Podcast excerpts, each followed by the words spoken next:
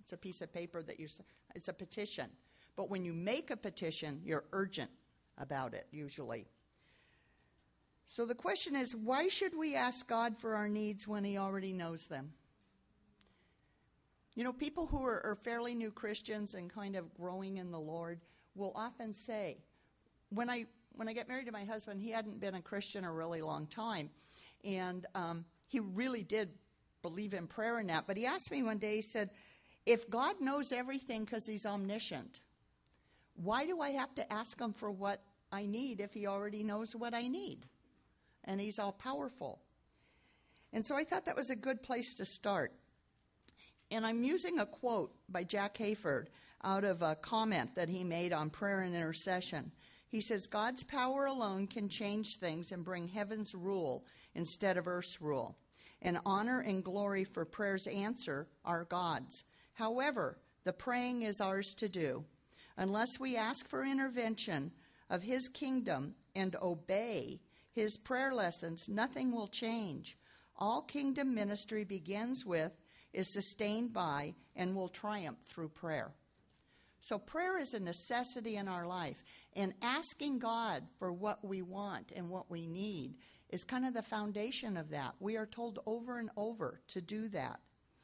Um, if you went through the, the Bible and tried to list every time it makes reference to a prayer position, petition, you would probably have almost the whole Bible because in every book of the Bible, it, it shows that we're to ask for things. I just listed a couple in Psalms. Psalms 54 2 says, Hear my prayer, O God, give ear to the words of my mouth. And Psalms 55 1 says, Give ear to my prayer, O God, and do not hide yourself from my supplication. A supplication is to ask humbly and earnestly. So, what the psalmist is saying is, don't hide yourself from my earnest, humble prayer when I come to you and I'm asking you earnestly in all humility, throwing myself before you, don't walk away from me, God. Hear me. And Jesus, who, you know, is the best example we've got, um, models how to pray. The disciples came to him, having seen him commune with the Father, and they said, Lord, teach us how to pray. Tell us how to pray, Jesus. And so I'm, it's the Lord's Prayer. We all know it. I'm going to use the version in Luke 11, 2 to 4. And it says, Our Father in heaven. We're supposed to acknowledge who God is. Who's God in your life? He's the Creator, He's the Father, He's above all. Hallowed be thy name, meaning holy is your name. It's praise and adoration. We're, we're coming to Him in that humility we're coming to Him saying, I know that everything is wrapped up in you. And it says, Your kingdom come, your will be done on earth as it is in heaven. That's surrender. I'm surrendering my will, I'm surrendering my plan, I'm surrendering my desire to Him. Because I want whatever He wants from heaven to rule on earth. So I'm saying, I give up what I want, I give it up to you. And then he goes in to give us this day our daily bread. Forgive us our debts as we forgive our debtors. Lead us not into temptation, but deliver us from the evil one. And those are all prayers of petition. So, in teaching the disciples how to pray, he said, You need to ask. The first one is, Give us our daily bread. He's telling us to pray for what we need. You know, we pray for the money to buy the food we feed our family, to pay our bills, the job that we need to earn the money, the necessities of life. He's telling us, I want you to ask me for what you need every day. And then he goes on to say, Forgive us our debts or forgive us our sins as we forgive people who've sinned against us. Now, that's the one with the little hook in it because we, we often say, Lord, forgive me. But you know, it's all tied into how do we forgive people that have wronged us? We're supposed to forgive people who have wronged us in the same manner we expect God to forgive us. It's all part of that petition. And then don't lead me into temptation. But if I end up there, deliver me from the evil one. Often we get ourselves into the temptation. We kind of walk over all by ourselves. But it's good to know that, that God tells us He can get us out. So Jesus himself, there's an example, many examples, but there's one of him earnestly asking the Father to intercede. And it's in Mark 14, 32 to 36. And it's Jesus' prayer in the Garden of Gethsemane. Just before he was taken by the soldiers, just before he was beaten and then crucified, he took his disciples to the Garden of Gethsemane and, and he prayed. And because we, we probably all read it and know the story, I wanted to read it out of the message because I thought it put a kind of a little, a good way to say it. It says, They came to an area called Gethsemane. Jesus told his disciples, Sit here while I pray. He took Peter, James, and John with him. He plunged into a sinkhole of dreadful agony, and he told them, I feel bad enough right now to die. Stay here and keep vigil with me. Going a little ahead, he fell to the ground and he prayed for a way out. He said, Papa, Father, you can, can't you? Get me out of this? Take this cup away from me? But please, not what I want, but what you want. Have you ever felt like that in your life? None of us have ever probably faced that, you know, we've never faced crucifixion, maybe death, but from an illness or that. But have you ever felt total despair? Have you ever felt like, I just don't know what I'm going to do? This is beyond anything I can figure out. And, and for me, that's really, I'm one of those people who tries to figure out everything. So the first place I go is, okay, what can I do? And, and that's not the best place to go with your prayer life. So, but we've been there when you're about to lose it all. Jesus was about to lose his life. But, you know, often we're about to lose our finances. We're about to lose someone we love. We're about to lose things. Our kid who's spinning out of control. And we feel that agony. And Jesus, that's what he's saying. He's saying, You can do this, God. Father, you can do this, can't you? Have you ever said that? I have. I've said, Well, God, you, why can't you just do this? You know? But then the next thing that I really want us to see is in the middle of his petition, in the middle of his agony, he said, Take this cup away from me, but please, not what I want, what you want. When we read it in the King James, it says, you know, not my will, but thine be done. That always sounds so really up there, you know, very, very spiritual. But I kind of like the way this put it, because what he's saying is down on our level. Not what I want, I know what I want, but I want to want what you want. So that's what that's what he's saying and that's what we should be saying is I want to want what you want. I don't want to just say, "Oh well." I want to want what you want. The first century church went through, I mean, they prayed all kinds of prayers of petition. And we're just going to kind of share one of them. It's in Acts 4 29 to 31. And Peter and John had been out in Jerusalem doing exactly what they were told to do. When Jesus left to ascend to heaven, he told them to go into all the world and preach the gospel to everybody, making disciples of everyone, and proclaiming his name to heal the sick, to pray for deliverance, and that's and start in Jerusalem. And they were in Jerusalem and they were starting. And the, the Pharisees and that, they didn't particularly like this. And so the temple people grabbed them and beat them up. And then they told them, they said, don't do this anymore. no more talking about Jesus. We don't want you to do that. And if you do it, it's going to be worse. So do not do this.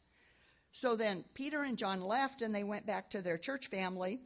And this is the prayer that they prayed Now, Lord, look on their threats and grant to your servants that with all boldness they may speak your word, by stretching out your hand to heal, that signs and wonders may be done through the name of your holy servant Jesus. And when they prayed, the place where they were assembled together was shaken, and they were filled with the Holy Spirit, and they spoke the word of God in boldness. They knew that they were doing what God told them to do. They knew that they were doing it. And so instead of praying to be delivered, which is sometimes where we first want to go when we hit a trial, instead of praying that, you know, Caiaphas's house would burn down and that, you know, all this would go away, they prayed that they would be allowed to do what they knew they were supposed to do even better than they were doing it. with more boldness. And that's the secret of praying for boldness and in boldness. They prayed knowing what God wanted, that they would be able to want what He wanted, even though it meant they might be beaten. And Paul tells us many times to quit worrying. You know, if we had like five bucks for every time the Bible tells us not to worry or be afraid or be anxious, we would have so much money we could like pay off the entire church property, have tons of money for outreaches and missions, and you know, be set. Because, and why do you, it tells us that all the time to not be anxious, to not worry, don't be afraid. Because what's the first place we go to when we're faced with something? Anxiety, worry, fear. we all do it. We're people, we're human. We do that.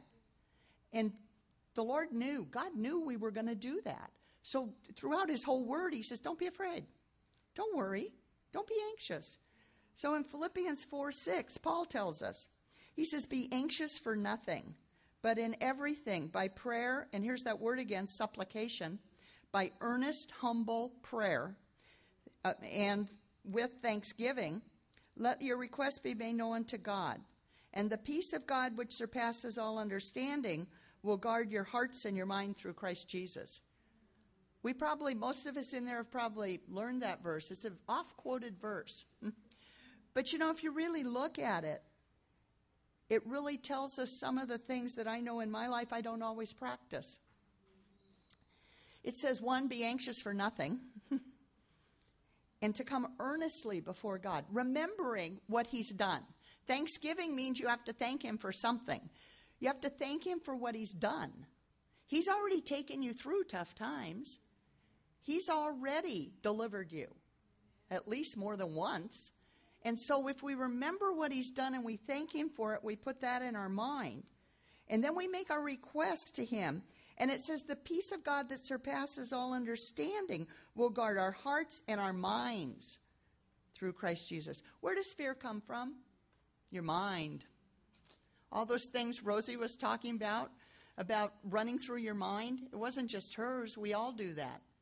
We get anxious, we get afraid, and our mind plays it over and over and over.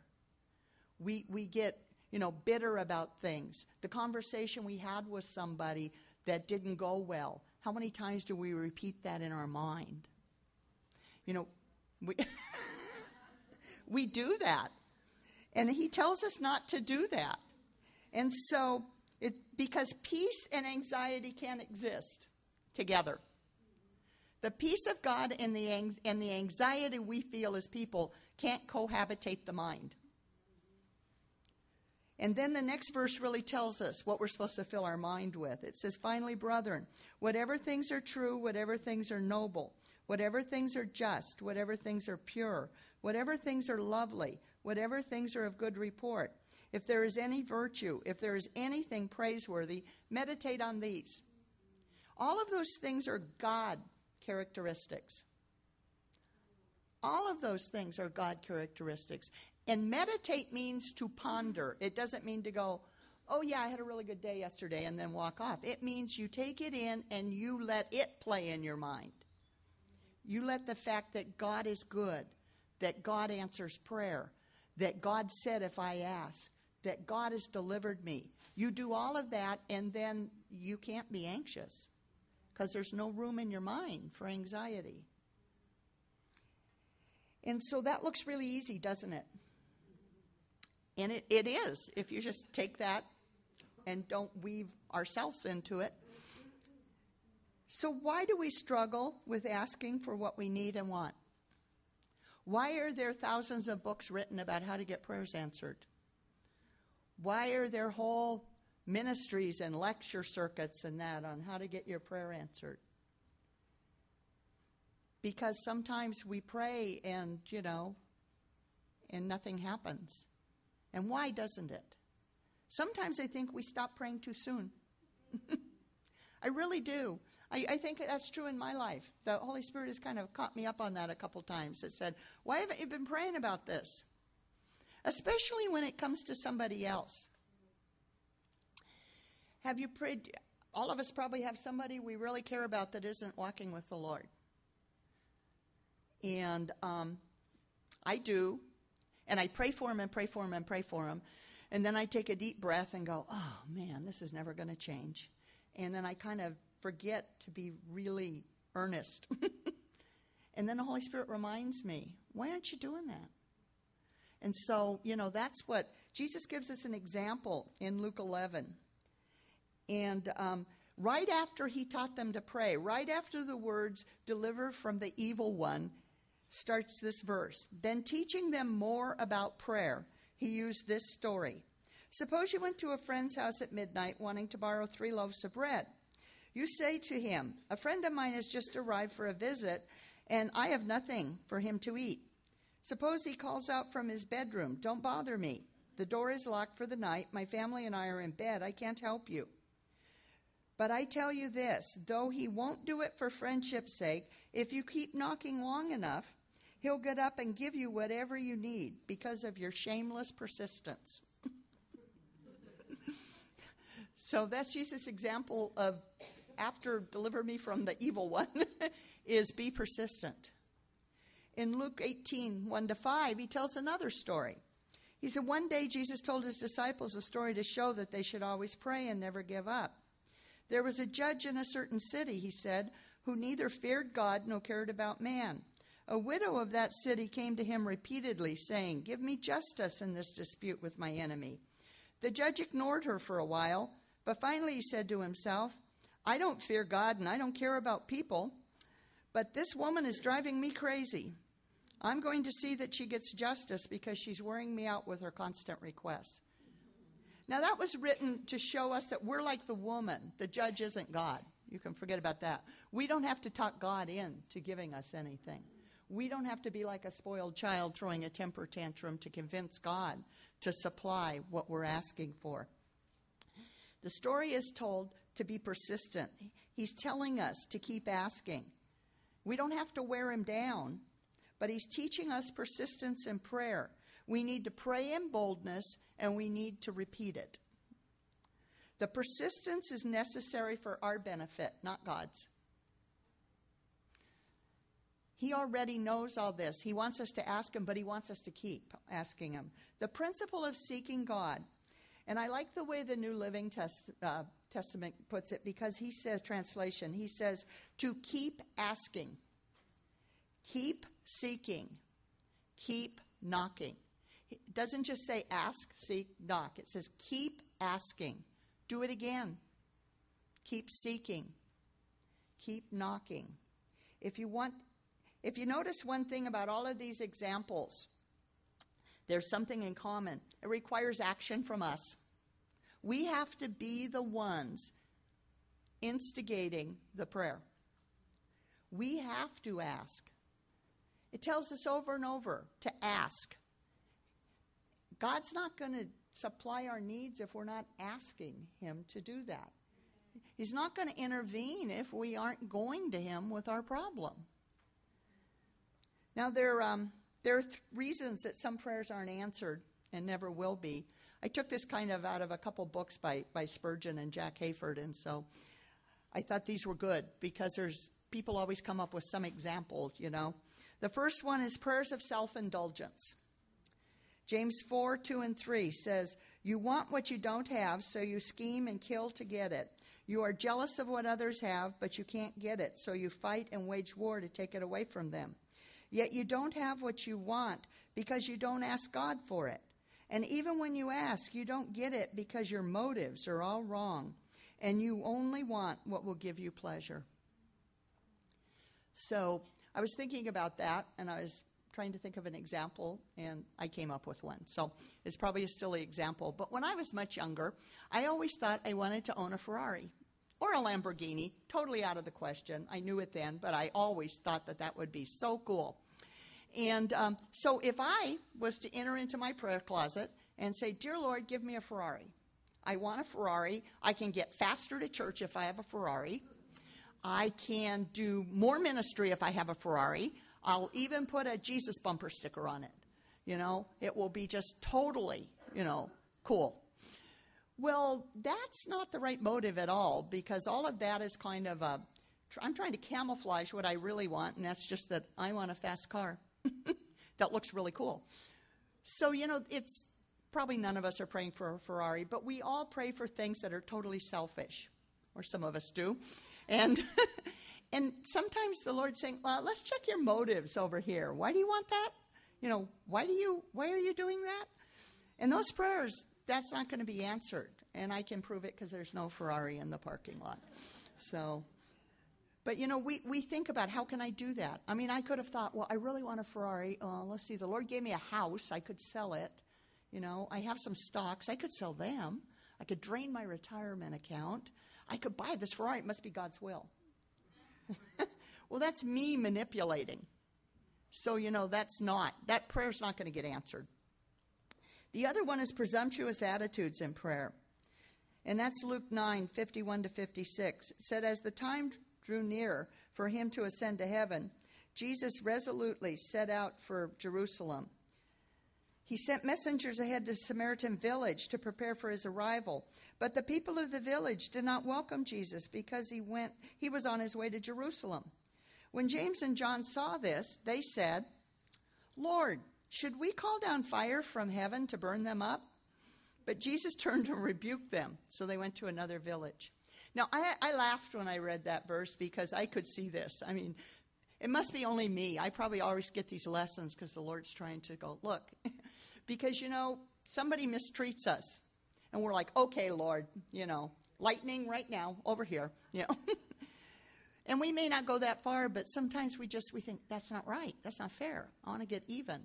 So I hate to say I always I have stories for all these negative things, but when I worked, um, I was I was a manager, and there was only four of us that reported to this one vice president, and one of the other managers, who was my counterpart, um, he and I didn't see eye to eye on hardly anything, and he was really not a very nice person. He really wasn't. He was the best word to describe him. He was fairly sleazy. He was dishonest.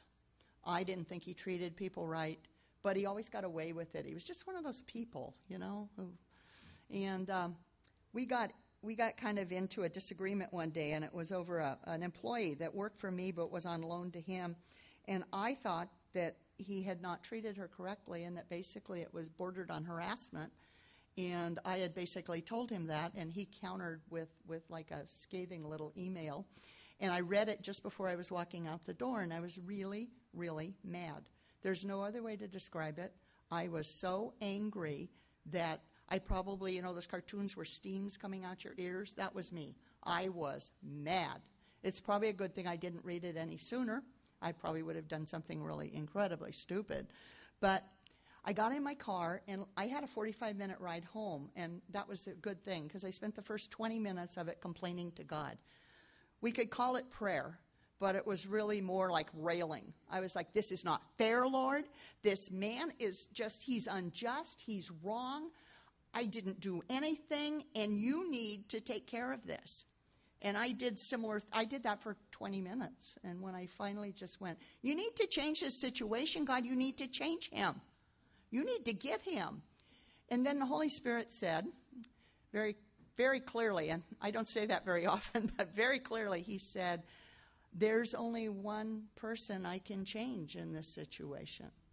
And I thought, Well, that's not fair. So I spent the next like five or ten minutes telling God how unfair it was because I didn't do anything wrong and this guy was just over the top. And why did he let him get away with this? And then when I kind of came up for air again, the Holy Spirit repeated it. He said, There's only one person I can change. Are you willing to change? And I thought, Oh, wow. And so, you know, I thought about it for a little while and I finally said, Yeah, I'm willing. Change me then, because I can't stay this angry. So change me. And he did. And he really did. Because the guy didn't change. He was still. But he didn't bother me anymore. I mean, I didn't care about him. He could be a total jerk, and it didn't bother me. About six months after all this, he did, um, he did lose his position for a similar thing uh, a harassment issue, and he got kind of pushed over to the side. It was a big corporation, so they didn't just like fire people; they just kind of moved them. But I thought, but you know, I didn't. I wasn't even thrilled to death that that happened because he really didn't bother me anymore, and that was God. So you know, a prayer where I'm going to say, "Okay, Lord, just you know, let him fall off his office chair and crack his head." I mean, that's it's not going to happen, you know. so, prayer offered from a heart that simultaneously calculates disobedience will not be heard. Psalm 66:18 says, "If I regard iniquity in my heart, the Lord will not hear." If we're actively sinning, knowing we're sinning, proceeding in our sin, we're fairly presumptuous to pray about something else and you know, and to keep sinning. The fourth one is mouthing prayer while tolerating unforgiveness toward others blocks our prayer. And we read that in the Lord's Prayer. The one in um, Matthew 6, 11, and 12 says exactly the same thing. It says, Give us this day our daily bread, forgive us our debts as we forgive our debtors. If we don't forgive, we kind of block God's ability to really deal in our lives. In 1 Peter 3 7, it says to tell husbands that if they don't treat their wives as they should, their prayers won't be answered. And I think that that goes a step further than just husbands and wives. The people that God has put in our lives, the people that are close to us, the people that matter to us, that we owe something to, we need to treat right. We need to love them the way Jesus loves them, the way Jesus loves us. Or, you know, our prayers are just kind of there, but we're not, we're not actively pursuing God. It's not our um, the next the next one. One of the famous quotes of Christians is maybe it's not God's will. That's how we write off things when we're through praying for them. Maybe it's not God's will. But you know the one thing that I noticed when I was studying here and that I'd thought about before, it's not our job to determine God's will. It's our job to pray. We discover God's will through prayer. We're not going to know God's will till we pray. We're not going to just go sit in our family room and say, okay, Lord, show me your will for today. We need to pray. And as you step forward in your prayer, as you bring things to Him, is when He's going to reveal His will. It's the way it's done.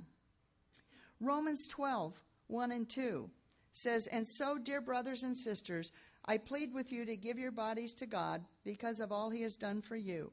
Let them be living and holy sacrifice, the kind he will find acceptable. This is truly the way to worship him. Don't copy the behavior and customs of this world, but let God transform you into a new person by changing the way you think. Then you will learn to know God's will for you, which is good and pleasing and perfect. I'm going to reread this based on, on a, a footnote in Jack Hayford's Bible Handbook that goes along with his spirit filled Bible. And he paraphrases it and he says, I implore you, brothers and sisters, present yourselves before God in a posture of worship, the kind God accepts. It's the only truly intelligent thing you can do. Therein, you will find a transforming of your mentality from the world way of thinking to God's new way for you. Therein, you will discover the whole counsel of His perfect will as we come to Him. And Elizabeth last night came up and read it out of the message. And not to overtax this one scripture, but I'm going to read it out of that too because I love the way it says it. It says, So here's what I want you to do God helping you.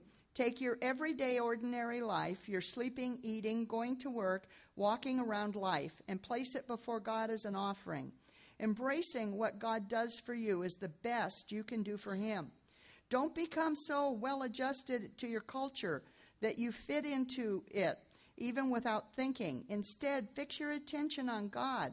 You'll be changed from the inside out. That's what prayer does. That's what prayer of petition does. As we seek God, as we press in, we change. I was visiting a friend of mine a couple weeks ago, and, and we have known each other like forever. We were five together in church, and we grew up as friends. And so we've been through all of the things in our lives with each other, either closely or over the phone or visits, but we've always been close. And we were talking kind of about life. It must come with getting older. I don't know. I didn't used to sit around and talk about, you know, what happened before. But I get so much now. When you get a little older, so many other things have happened before. It's, you know. But we were talking about life and her kids and my family and what we've been through. And, and um, we got to talking about, about, she's going through some health issues, and we got to talking about health issues and prayer. And um, probably, and I've said this before, about 23 years ago, I went through a cancer treatment for lymphoma. And I went through nine months of chemotherapy. Now, I grew up in church, and i w- I'm from, I have a great heritage of Pentecostal, Bible believing, pray for healing people. And all of those people prayed for me. And my pastors, who are great people of God, prayed for me. My friends, a lot of who were ministers, prayed for me. And I believed in healing. I'd seen people healed. I'd prayed for people and they were healed. But you know what? I wasn't. I wasn't. And I walked through the, the chemo. And every day I prayed. And now the end prayer was, Lord, heal me. But in between, you have all these things that you pray for. So you pray to get through the day. And you pray to get through, you know, what the enemy's telling you in your ear that you aren't going to live, that God isn't going to do it, or he would have already done it. And unfortunately, I had people telling me that kind of too. You know, well, uh, my sister was healed instantly. I don't know what's wrong. You know, but every day you prayed. Every day I sought God. Every day for different things. And as I walked through the nine months, and at the end, I was healed. And it is 23 years later. And so it was God, not the chemo. I know that. But along the process of praying and asking, and seeking and knocking and going back and doing it all over again, um, you know, something happened. And my friend asked me, she said, the person you were before chemotherapy and the person you were after, was it the same person? She has, aside from, you know, the health issues and the hair, and, you know, she has, were you the same person? And I said, no, I wasn't, because God changed me in the middle of all that. Because in praying, in seeking Him, in pulling into Him with my urgent, humble prayers, God transformed me. He made me something different. And that's what petition prayer, when you have to hang in there and you have to be persistent, God will change you. So, if we've been praying and asking and knocking and in our view, we're no better off. What then? John 15, 7 says, If you remain in me and my words remain in you, ask whatever you want and it will be done to you, for you. So, once again, and people love this because they go, Ask whatever you want and you get it. They forget the first part that says, If you remain in me, my words remain in you. How are you going to, how are his words going to remain in you if you aren't in his word? So, you know, so much of whether of this whole prayer thing is is how we approach it and what we do in the middle of it. If we remain in God and his word is in us, when we pray, God will align what we're asking for with what he wants. It will happen. The verse that says that he gives us the desires of our heart. A friend of mine told me one time when he was praying, the Lord showed him that first God gives you the desire, then he fulfills it. And as you're seeking him, that's what's going to happen. Because it's not in our time. It's never in our time. That or I'm the only impatient person in the room. It's never in my time. And it's often not my way. Because I always figure out the best way for God to answer a prayer. And you know, He doesn't do it that way. But we still need to keep seeking, keep asking, keep knocking. And then in the middle of that, we need to anticipate what God will do because it will be exciting. Because what God does is better than what I figured out He should do. It always is. Because what happens in the middle of all this is what I said before. He often changes us. And then when we pray, we can pray what Jesus prayed not what I want, but I want to want what you want. And that's really what petition prayer is all about. So, thank you. Oh, you know, I did forget one thing. I'm sorry. See, I can never remember the same thing twice in day to day. I wanted to read the end of a chapter in Jack Hayford's book, and just because I think it's so good. So he says, and there it is. Prayer can change anything. The impossible doesn't exist. His is the power, ours is the prayer.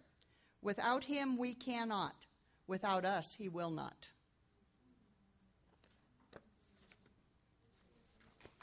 Thanks.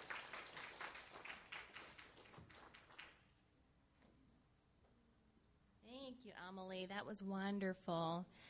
And you know, all of us ladies here today, we are all in petition of something. Each one of us. It could be as small as, you know, your child isn't doing well in school and you're frustrated with them, or you have a terrible two running around, you know, and you're frustrated. You, it could be with your spouse, it could be your finances, it could be a plethora, a healing of a plethora of things. And what I would like to do, um, and then you guys can go into your, your table leaders will lead your discussion at your table in prayer time. But if each one of you could take a card out of your prayer box and write down on there what you're petitioning the Lord for. It could be anything one thing, two things. Write down what it is that you're going through, what's bothering you, what are you struggling with. Write it down, fold it up, toss it in your prayer box, and at the end of this whole prayer session, we're going to pull those out and you're going to take yours, write your name on the top of it so nobody reads it, okay? Just fold it and write your name on top. And at the very end of our prayer session, I want you guys to pull out those little petitions and see where the Lord has brought you. Okay? And I want you to continue to pray about them too, like Amelie said. And, you know, we are all wise women of God. And I was sharing with you earlier how I was struggling with um, with anxiety. Well, please, devil. You know, I knew immediately it was fear and it was an old thing that the Lord had helped me with. And I immediately knew to take it to my prayer and have been consistently. It's been a petition for me because it's a part of who I am, of my makeup, and where I've come from to pick things up and, you know, um, to uh, try and. Uh, control situations. So it causes fear or anxiety if I'm not in control. You know, many of you know what I'm talking about. So that's something that the Lord has dealt with me for years, probably as a child where I learned it. And so it's something I constantly am in prayer for. It's made me stronger and wiser and has drawn me closer to the Lord through it. And so I want you all to write it down Put it in your prayer box in your prayer box that's on your table. And they are safe. Nobody's going to be reading them. So if it's something that you want is private, don't worry about it. It's just going to stay in that box and put your name on it, okay?